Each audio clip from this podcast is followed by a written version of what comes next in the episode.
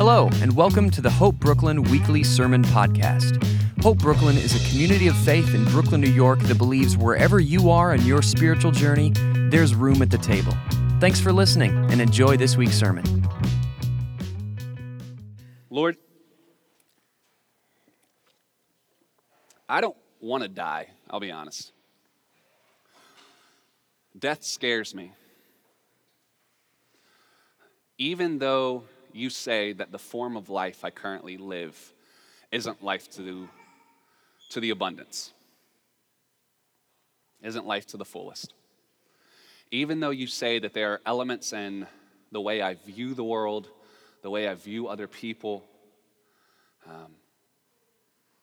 that need to go, there's still comfort in what's familiar. But that's not the story you're writing. You're inviting us into a story, into a new world, where we are learning to be in relationship with the God who created all things, the God who is present right now. And so, Lord, I ask that you silence our hearts and our minds, and give us courage and the ability to hear your voice today. It's in your name. Amen. All right. So youth. Sorry, Joseph. If there are youth as well, you can go with Pastor Joseph in the back.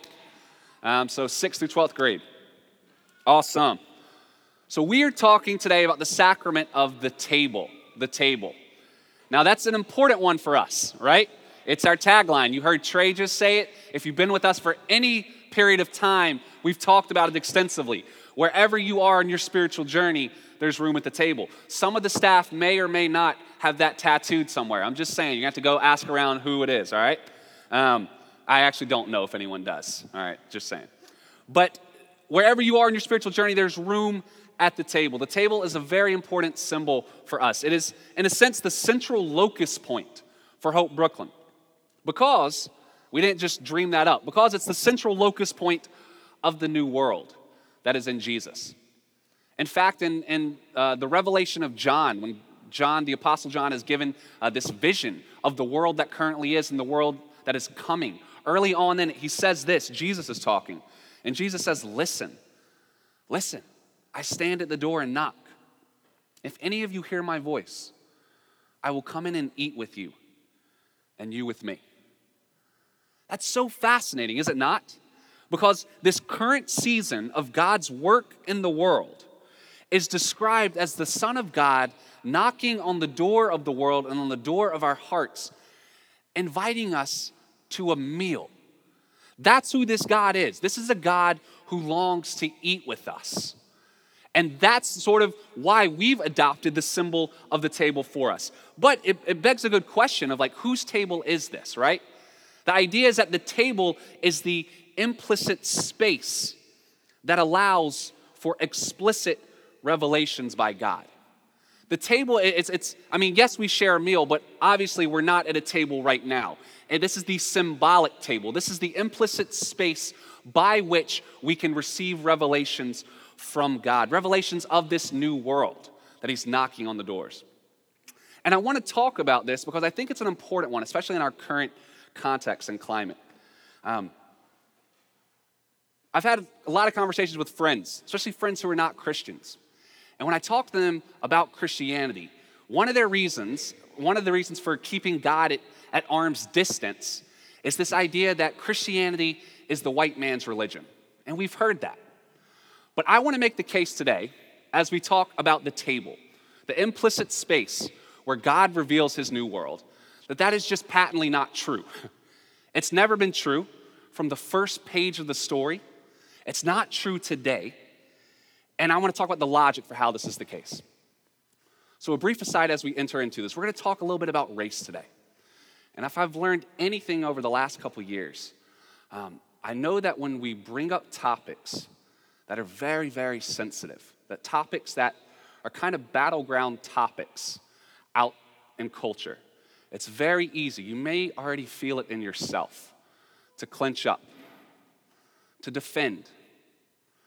And I just want to ask all of us here in this space today to feel that, to be aware of it, and to perhaps allow God into it. That maybe we can hear what he might have to say about this table that he's setting, about the way he's knocking on the door of our hearts and saying, hey, I want to come in and eat with you, and then us with one another, what that might look like. So we're going to read a story from the book of Acts. For those who don't know, Acts tells the story of the first church. So brief recap. Jesus, he comes, he lives an incredible life, an insane life. People don't know what to do with it. So we do what we do with most people that we don't understand. We kill them. We exterminate them because they're a threat to our order. So he dies on a cross. However, something new happens, something interesting happens, which is attested to by those who are his closest followers and those like Paul, who we'll hear about, who's not necessarily a follower of Jesus yet. He's raised from the dead. That's something that hasn't happened. And he appears to a couple people. He appears to a group, sort of confirming, hey, I know this feels totally insane, but it's true. Then he goes to the Father. And then these Jewish people, because they're all Jews at this point, Jewish people who are now worshiping Jesus as their Savior, as the Messiah. They're praying together, they're worshiping together, and then one day the Spirit of Jesus falls on them.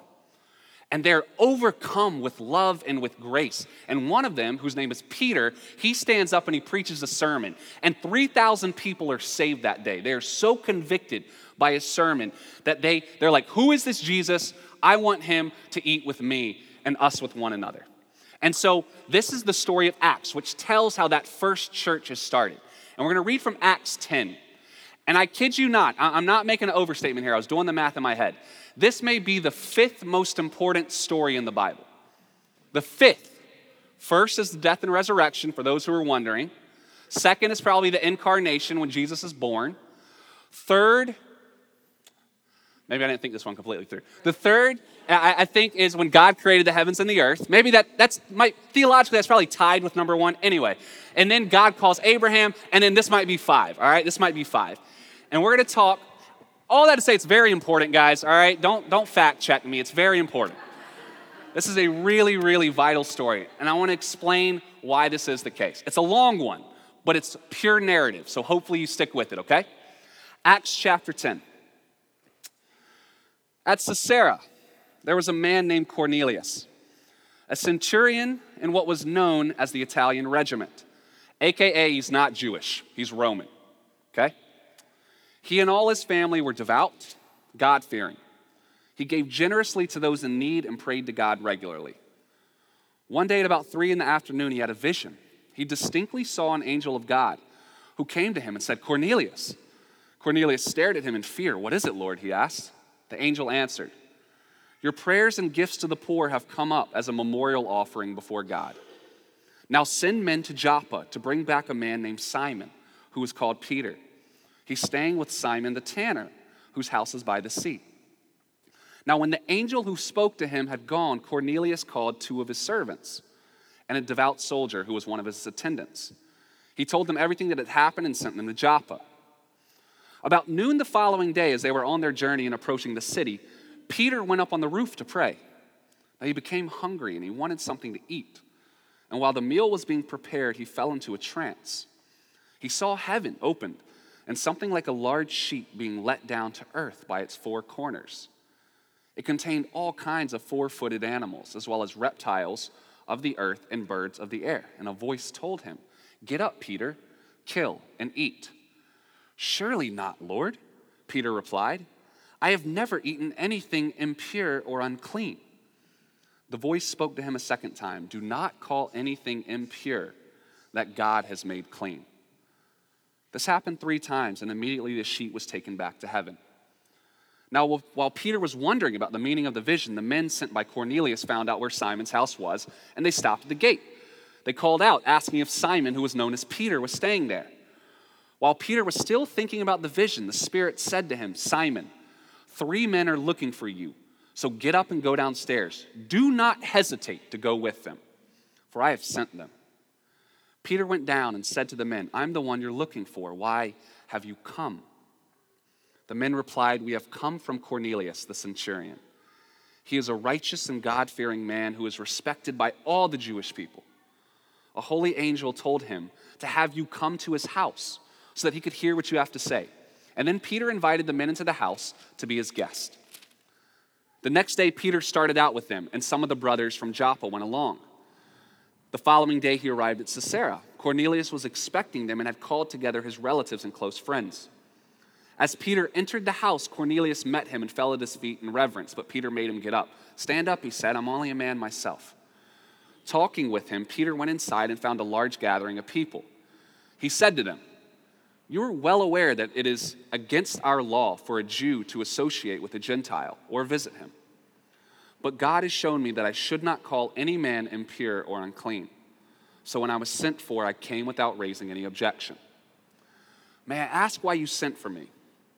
Cornelius answered, 4 days ago I was in my house praying at this hour at 3 p.m. Suddenly a man in shining clothes stood before me and said, Cornelius, God has heard your prayer, remembered your gifts to the poor.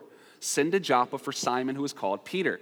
He's a guest in the house of Simon the tanner, who lives by the sea. So I sent for you immediately. It was good of you to come. Now we are all here in the presence of God to listen to everything the Lord has commanded you to tell us. And then Peter began to speak. I now realize how true it is that God does not show favoritism, but accepts men from every nation who fear him and do what is right. You know the message God sent to the people of Israel, telling the good news of peace through Jesus Christ, who is Lord of all. You know what has happened throughout Judea, beginning in Galilee, after the baptism that John preached, how God anointed Jesus of Nazareth with the Holy Spirit and power, and how he went around doing good and healing all who were under the power of the devil, because God was with him. We are witnesses of everything he did in the country of the Jews and in Jerusalem. They killed him by hanging him on a tree, but God raised him from the dead on the third day and caused him to be seen. He was not seen by all the people, but by witnesses whom God had already chosen, by us who ate and drank with him after he rose from the dead. He commanded us to preach to the people and to testify that he is the one whom God appointed as judge of the living and the dead. All the prophets testify about him, that everyone who believes in him receives forgiveness of sins through his name. While Peter was still speaking these words, the Holy Spirit came on all who heard the message. The circumcised believers, aka the Jewish believers, who had come with Peter, were astonished that the gift of the Holy Spirit had been poured out, even on the Gentiles, for they heard them speaking in tongues and praising God. And then Peter said, can anyone keep these people from being baptized with water? They have received the Holy Spirit just as we have. So he ordered that they be baptized in the name of Jesus Christ. And then they asked Peter to stay with them for a few days. Fifth most important story in the Bible. In this story, we're talking about the table. And again, the table is sort of the implicit space that brings us together, that opens up the new world. And I want to make the claim today that the table reveals some things. The table reveals where we're going. God is revealing through the space of this table where we're going, where we are, and how we're going to get there. Where we're going, where we are, and how we're going to get there. Well, where are we going? Where we're going is we're going to new humanity. New humanity. As I said, up until this point, there was a certain trajectory. This event right here has utterly changed the course of the world over the last 2,000 years. If this story had not happened, most of us, maybe all of us, I'm not sure, would not be in this space right now. Because up till now, Jesus is the Jewish Savior. Jesus is the Messiah. To be a follower of Jesus was to be unambiguously Jewish in ethnic composition. It all changes here. In verse 45, we're told, and I kind of pointed it out, the circumcised believers. And the reason why Luke says that, the circumcised believers were astounded that the gift of the Holy Spirit had been poured out even on the Gentiles. He says that to draw the distinction that this is the circumcised believers, the Jewish believers, and the Gentiles who are now receiving the Spirit of God are uncircumcised. And this, guys, I can't even impress upon us how radical this is, because up until this point, to be in relationship with this God was to live a certain life that abided by the teachings of Israel. And the chief sign of that was circumcision. That was the mark that you were part of God's people. And so Luke, who's the author of this, he's trying to draw a distinction to say, here are people who have done nothing to live in accordance with the law of Israel, and God is accepting them and welcoming them into the family. It would be akin to, and I don't know who it is for you, but if you imagine in your mind right now, the worst of the worst, and I don't know what makes that person or this group the worst of the worst, but who's that group where you think they are so far away from God?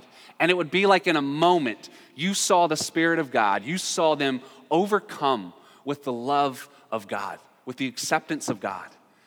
And you'd probably be like, whoa. Them too? Like how is this happening, right? How is this happening? And this is why, and this was kind of a joke in seminary, and I tried to tell it like a year ago and no one laughed, so I'm gonna say it's a joke, but I'm gonna expect no one to laugh, it's okay. But we, in seminary, we laughed a lot.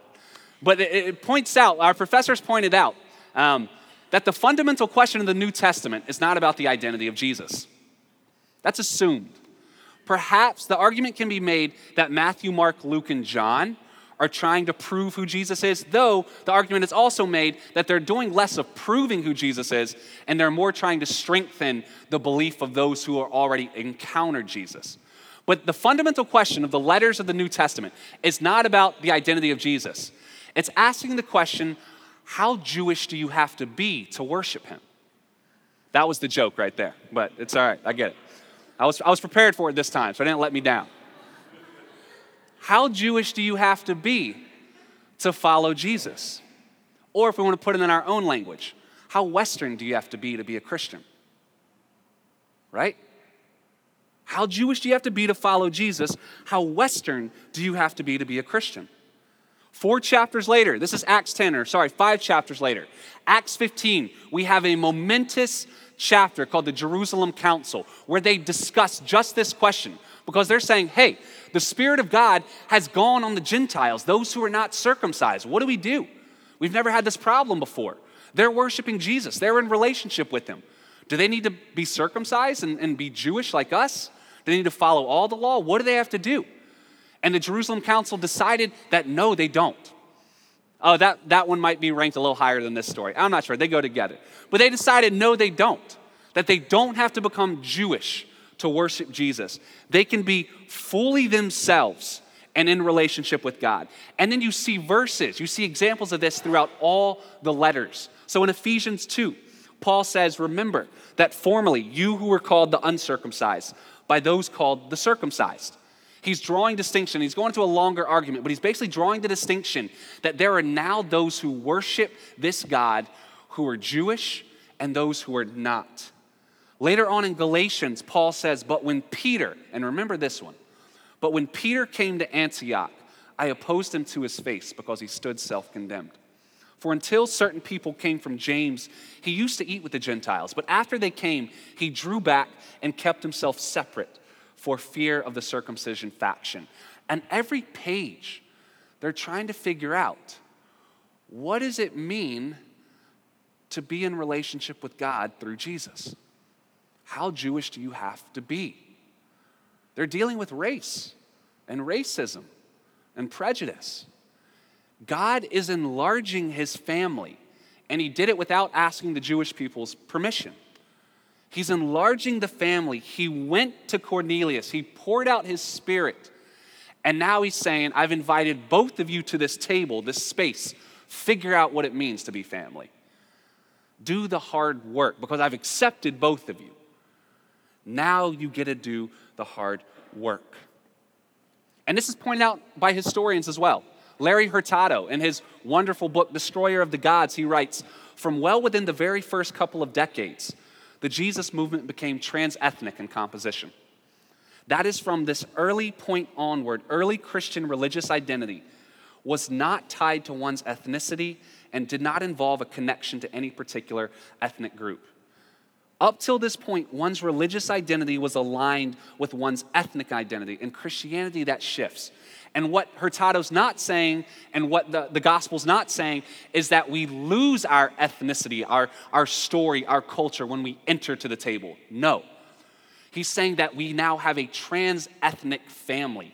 which is something completely different. And that's present in the very first chapter, so early on. And it's also present in John's Revelation. Remember, we're talking about how the table reveals where we're going. In that revelation that John gets of where we are and where we're going, he says, "After this I looked, and there was a great multitude that no one could count, from every nation, from all tribes and peoples and languages, standing before the throne and before the Lamb." A multitude that no one could count, from every nation, every tribe, every peoples, and every language, which means we're not going to this monolithic blob. No, that everyone brings the fullness of their story into the new family. Every language is present. Every tribe is present. And the common denominator now is that we're all worshiping Jesus. That's what unites us and binds us, the God we worship. How we do it looks different. There's something really compelling about this image, about this vision of multiple cultures eating together, sharing joy.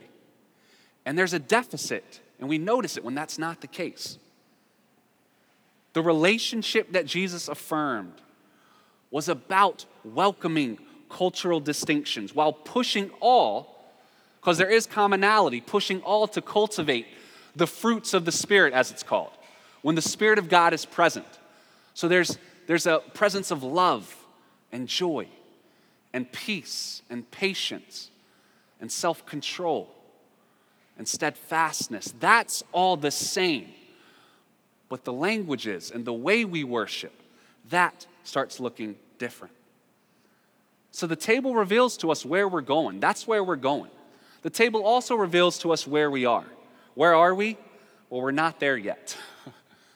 The table reveals the tremendous fear that clouds our eyes from the way of Jesus. And you see it in this very story, right? We see it in this story. When God reveals to Peter the vision of the animals, what does he say? And he says, "Take up and eat." Peter goes, "No, Lord, never. I've never eaten anything unclean."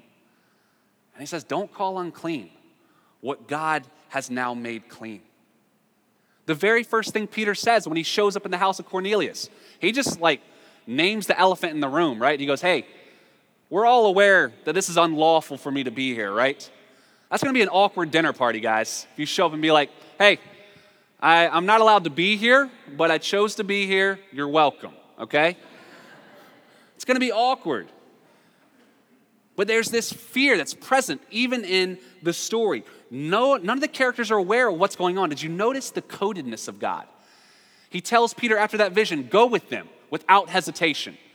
He gets there and he's like, "Why am I here?" They're like, "I don't know. We were sent for you, or we were sent to call you." No one knows. God is doing something and he's hiding it from everyone. And the steps to this point were long. Multiple visions to multiple groups, requests to come, visions to go without explanation. And I think they were necessary because what they detail for us is the distance between one another. God is revealing where we attribute cultural distinctions to him as non-negotiables. And he's saying that's actually not the case. For them, it was circumcision. This is a cultural distinction that is a non-negotiable. And God's saying that's not the case. And all these various ways, he's bringing us to the table and we're learning what are those non-negotiables. And when we fail to see them, the implications are tragic. I think I've shared this example before, but there's a known of Matteo Ricci. Matteo Ricci was a Jesuit missionary in China during the 1500s. And when he was there, he worked really hard to enter into deep relationship with the Chinese people. So he adopted dress, he learned language, he translated, he worked really, really hard. However, there was this one point that was part of the Chinese culture that they didn't want to let go of, which was praying to their ancestors. And it's recounted that he wrote back to Rome. Interestingly enough, those with the power to make the decision or in Rome, very far away, and he said, it's okay. He said, in my estimation, living here, prayers to ancestors have less to do with how effective they are and more to do with about training the young to respect their elders. That was his estimation, who was on the ground in relationship living. But those in Rome said, no, this is a non-negotiable for us. It can't happen. And then you study, if you watch how Christianity was spreading in China up till that point, and then after that decision, it just dwindles so fast. Stopped. And I'm not saying that the decision was right or wrong. All I'm saying is this presents the question of, what does it mean to worship Jesus? What does it mean to be in relationship? What part of cultures are affirmed and welcomed, and what are questioned? And usually, and this isn't always the case, but usually I've found fear is proportionate to our distance. Not always the case, okay? But in a lot of times, our fear of situations or of people can be proportionate to our distance from them. So we create ideas, and we don't know. And usually pushing into relationship allows to dispel that, and we realize commonalities. But where the church is more or less afraid shows where we haven't taken the vision of the New Testament seriously. That of entering into one another's spaces, that of the table that is trans-ethnic in composition. There was a Newsweek article a couple years back that said that of the 300,000 or so religious congregations in America, only 7.5% of them would qualify as multi-ethnic. And that's simply defined as a congregation in which no single ethnicity makes up more than 80% of those who attend. That's not just Christianity, that's all religions. Only 7.5%. In a sense, the table is the litmus test for whether our hearts are pointed to the gospel's vision of the new humanity. God has brought together Jew and Gentile. He's given the gift of his Spirit. It is God's doing. And the common denominator in both these instances is our distance from one another. Peter shows up and says, I'm not allowed to be here, but God told me to come here. He's figuring out what it means.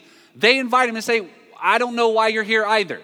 What does this mean for us to be in family? There's distance, but now at the table, we have space and time to enter into a relationship. And that's going to take time, and that's going to take a lot of hard work, and that's going to take a lot of forgiveness and repentance. But the table reveals to us where we are.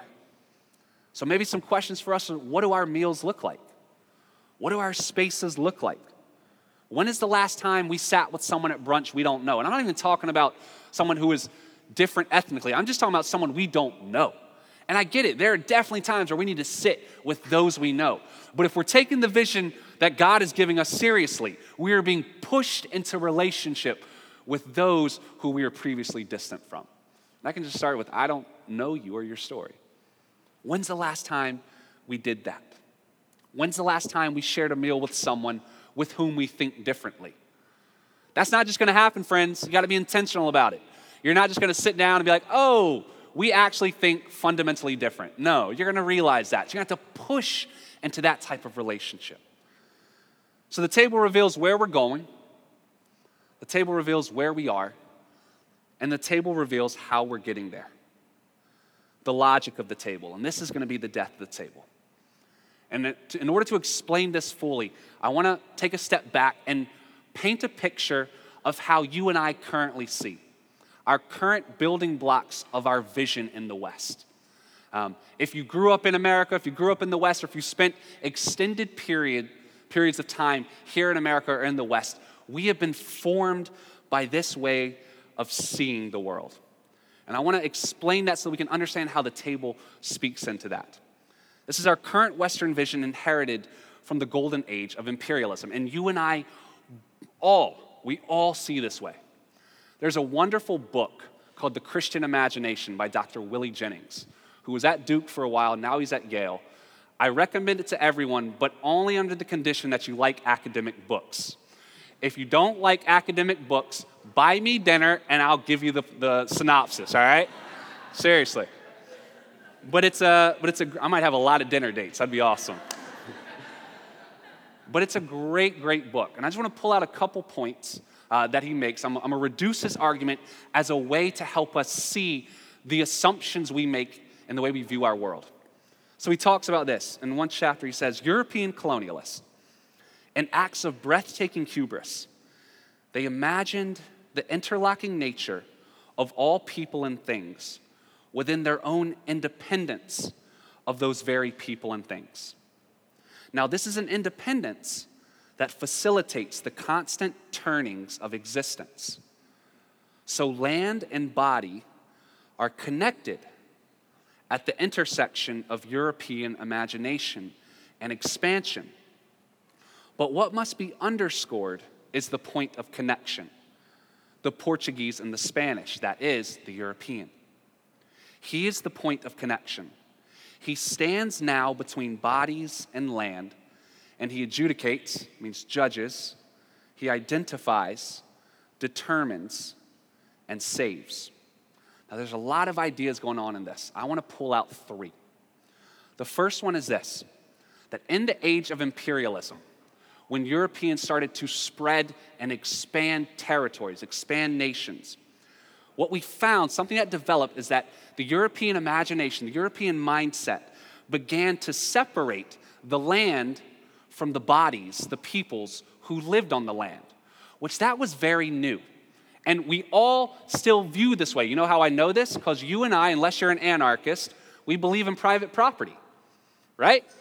Private property was thoroughly birthed out of this. Up until this point, there was to more or less degree, a symbiotic relationship between the land that we lived upon and the peoples who lived there. Most people, you were born and you died on the same patch of land. But in the age of imperialism and expansion, that became different. We could, in fact, own land that we didn't live upon. So what happened, one of the first things that happened was there was a cut between those, the native peoples who lived on the land and the land itself. And we realized what we could do is we could chop up the land, cut it up, parcel it out, monetize it, and sell it. But not only could we do that with the land, we could also do that with the peoples who lived on the land. So it allowed for the enslavement and displacement of peoples. So the first thing that happened in this imagination is that Europeans said, hey, we can cut people living on the land and the land itself. The second thing that happened, the mediator between the lands and the bodies on the land was the European. Dr. Jennings writes further, he goes, Europeans enacted racial agency as a way of understanding their bodies in relation to new spaces and new peoples and to their new power over those spaces and peoples. So the white body replaced the earth as the signifier of identity. What's he saying? He's saying there's like tons of new stuff happening. Europeans are spreading across the globe in a way that has never occurred. And of course, like any of us, they're experiencing new stimulation and they're trying to write about it. They're trying to describe it, to narrate it, to make sense of it. But in that process of making sense of what they're seeing, and in that process of making sense of what's going on, they're also making sense of the peoples that they're running into. So in the literature and correspondence that we have from this period, as Europeans are processing so many new things, it is their thought, it is their logic that emerges as the fundamental story, as the defining story. So people, by extension, you and me, we're learning to view the world through the Europeans' eyes because that's the literature that wins out. So the European is describing their own identity and the native people's identity at the same time, even as they're beginning to parcel out land. So what happens is there's a creation of a racialized vision. There's a creation of a vision that sees skin color, and what makes it incredibly tragic and more complex is because Christianity is a part of this. So in this parceling out, in this describing, it's baptized in theological language, which basically means that Europeans, as they're describing this, they're not just talking about bringing civilization, but they're bringing Christianity. And you know who needs God or who doesn't by the color of their skin. And I know for some of us, this might be incredibly difficult to hear. This might be the first time we're hearing anything like this. Again, buy me dinner, and I'd love to talk about it more. But I want to say, I still remember when I first started learning about this, about the ways that my way of seeing the world was influenced by the age of imperialism. I was terrified, friends. I was terrified. You know why I was terrified? Because it felt like the rug underneath my entire life was just ripped out from under me. When I first started learning about privilege and all sorts of things, of assumptions that I was making and didn't know I was making, it felt like the rug was ripped out. And I got terrified of, like, can I trust any of this? Where else have I been complicit in ways of seeing that have been destructive? But here's the encouragement for you that God gave to me. In this story, it's Peter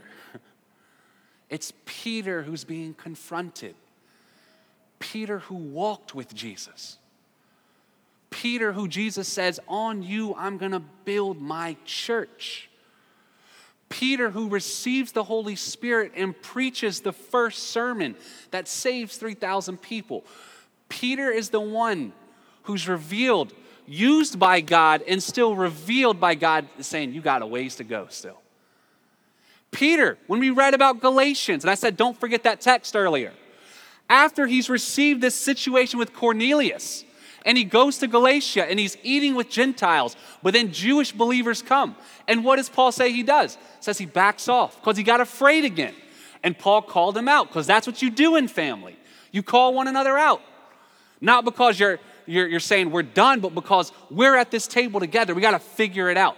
This is Peter. Does that mean everything that's happened up to this point is negated? Not at all. It means God's saying, even in our impure efforts, I'm at work. Now, perhaps we can take steps into realizing a better way to see, a way to see that is formed by me and by my spirit. And the last point, the three sort of fundamental assumptions, the last one, and it's kind of implicit, is that European Christianity inverted its sense of hospitality, right? And you can sort of see that. Dr. Jennings writes, it claimed to be the host, the owner of the spaces that it entered, and it demanded native peoples enter its cultural logics, its way of being in the world, and its conceptualities. It entered into new spaces, but instead of coming as a guest, instead of coming to learn, it came and immediately planted a flag and said, we own this now. We know how best to use this, to monetize this. So it inverted hospitality.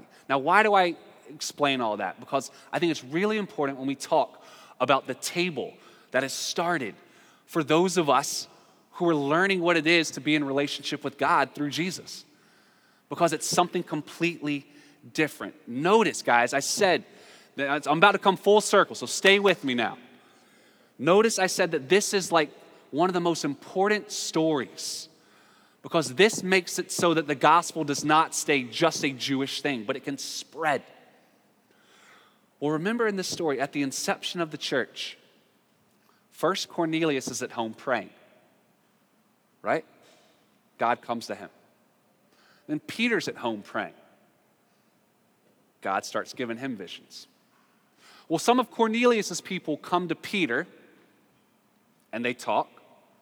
And then Peter goes back with Cornelius's people to Cornelius's house, and they talk. We have this interesting exchange of people in their own places, their own homes, such that it ends with Peter saying, well, nothing can prevent them from being baptized. Even without any sense of cultural shift, they've received the Spirit. They can be baptized. So I want to answer those three things we just talked about, those three fundamental assumptions of our Western vision. And now what are these fundamental assumptions of our new way of seeing as part of the people of God? Well, first, if the European vision was separated land from bodies, notice how God is uniting separated groups at a new land, the table. We might even say God is uniting previously separated groups in a new world. Peter didn't go to the Gentiles. God did. The Gentiles didn't go to Peter to prepare him. God did. God has gone to both and to all and has brought into this new space, this new world called the table, and said, now we're learning what it is to be family. The church is not interested in separating or dividing, but in uniting. And I said this a couple weeks back, but I think it's important. If you look at the etymology of the word the devil in Greek, diabolos, el diablo, it means the separator. Dia means through, and balo means to cut or to slice or to throw. So the devil, quite literally, is one who separates, who cuts through, who divides. That's what it means to be of the evil one. God is in the business of stitching up all the divisions of the world. And it had to start with the fundamental division, which is when we separated ourselves from him. But in Jesus' death, now, God has entered into every possible mode of existence where humans are. We are no longer separated from him. We are invited into relationship. And because Jesus was raised to life, he is now, as we're told, the firstborn of the new world, the firstborn of the new creation. And through his Spirit, we are given the gift to begin to stitch up the separations of the world, to stitch up the cuts. We're not in the business of separating anybody. We're in the business of bringing together and figuring out how we can mend these wounds. The second thing, if the mediator between the bodies and the land and the Western way of viewing things was the European, now the mediator between Jews and Gentiles is Jesus. In Acts 10:42, Peter says, he commanded us to preach to the people and to testify that he is the one ordained by God as judge of the living and the dead. All the prophets testify about him, that everyone who trusts in him receives forgiveness of their sins through his name. The Spirit falls on the Gentiles and they, as they are, and it confirms this truth. So we learned how to view ourselves in the West through the pen, through the literature, through the processing of the European. But what does it mean to say that Jesus is the firstborn of the new creation, who's teaching us, who's the mediator between Jews and Gentiles, bringing us together, teaching us what it means to be people of the new world? What does it mean to say that the primary voice that we're learning our new existence, because like I said earlier, to enter into this world is going to be death. It's going to say that who I am, though tremendous gifts, and my way of seeing the world is still incomplete, and I have a lot to learn. What does it mean to say that my primary teacher is a Jewish crucified man? And I can hear that through the words of Scripture, and I can hear that through the words of my brothers and sisters. What does that mean? He's now the mediator. He's the narrator of our stories. He reached the new world first, and now he's describing it for us. And finally, if European Christianity inverted its sense of hospitality, the table makes us both host and guest. Did you see that in the story? God went to Peter, talked to him. God went to Cornelius, talked to him. Cornelius's people came over, and then Peter went with them back to Cornelius. In this single story, no one stays on their home court the entire time. Did y'all catch that? That's so vital, friends. No one stays on their home court the entire time. In this new space called the table, you and I are both host and guest. Peter and Cornelius are both invited into each other's home, which means neither fundamentally own the table.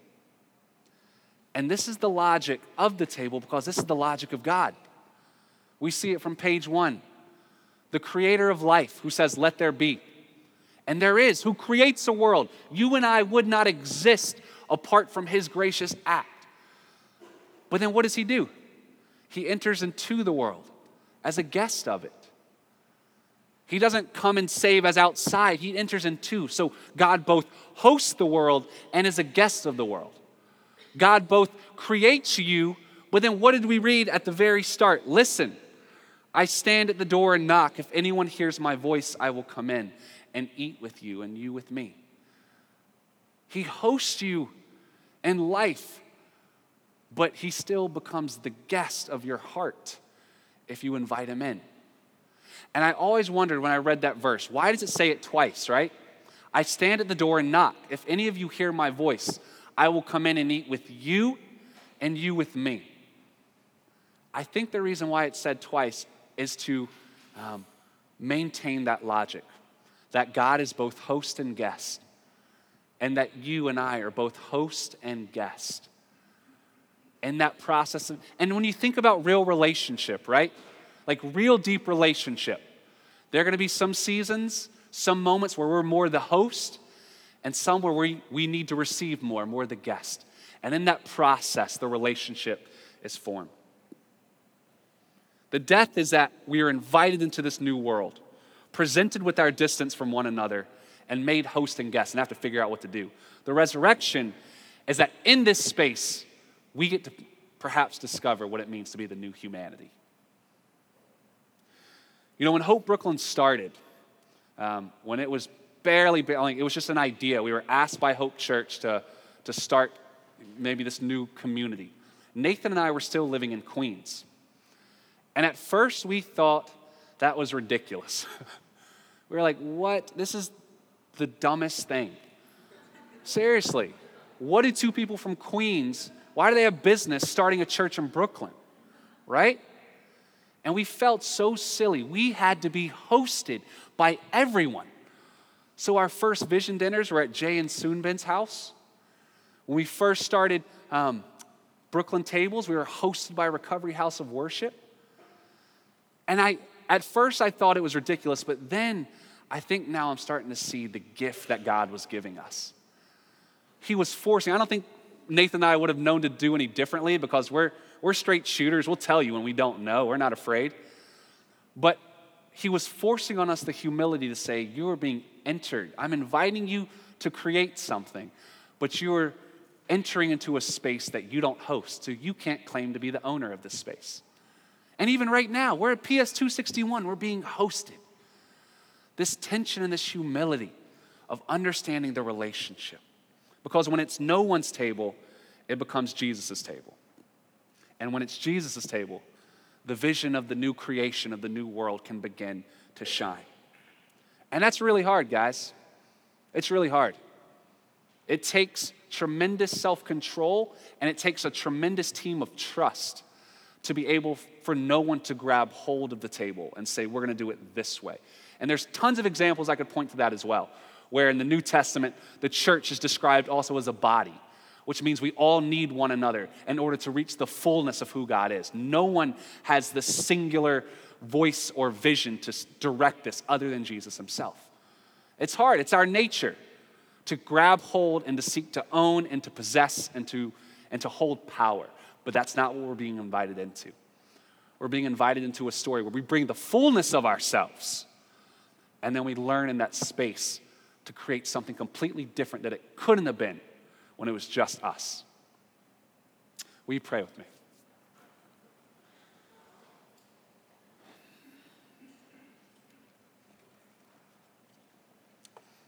Lord, I realize that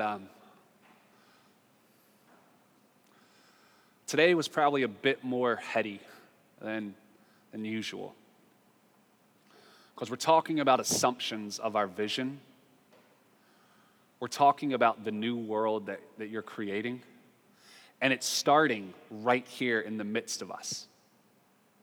It's starting right here. And as part of this new world, we realize that we're being invited into it. We're being invited to this table, even as we're not fully yours yet. We're not fully redeemed by you. And so we bring with us all our baggage, in the same way that Peter and Cornelius brought their baggage. We bring with us our fear. We bring with us our short-sightedness. We bring with us the failures and the way we view people and ourselves. And there's death in that. So my prayers for each person here that they would be given the nudge and perhaps the revelation of where they can lay down elements of their vision, elements of their worldview that need to be changed, and be pushed into new friendships, be pushed into humility. We can't do this unless you're present, God. That's always been the case. And your word is spreading. It is absolutely spreading across this world, and it always has. At one point, you were most active in the Middle East, and then it was in the Americas, and now you're most active in the global South. Your gospel is exploding. It will be. We will realize that vision where every tribe and tongue and nation is there. And we're all there because we're on our knees wanting to worship Jesus. Because God, you came in the flesh to tell us how much you love us, to prove that to us, to build the bridge to relate with us. And now you stand at the door and knock. And anyone who hears your voice can enter into that family, into that new world. We pray for that, Lord. We pray for that. And we pray for open hands to continue to understand what it means to be both host and guest, as you are, Jesus, both host and guest. We bless you. Reveal to us where you want us to take a step. Amen. Thanks again for tuning into this week's sermon. To find out more about the mission and ministry of Hope Brooklyn, details about Sunday worship and brunch, to subscribe to our other podcasts, and lots more, visit us online at www.hopebrooklyn.org.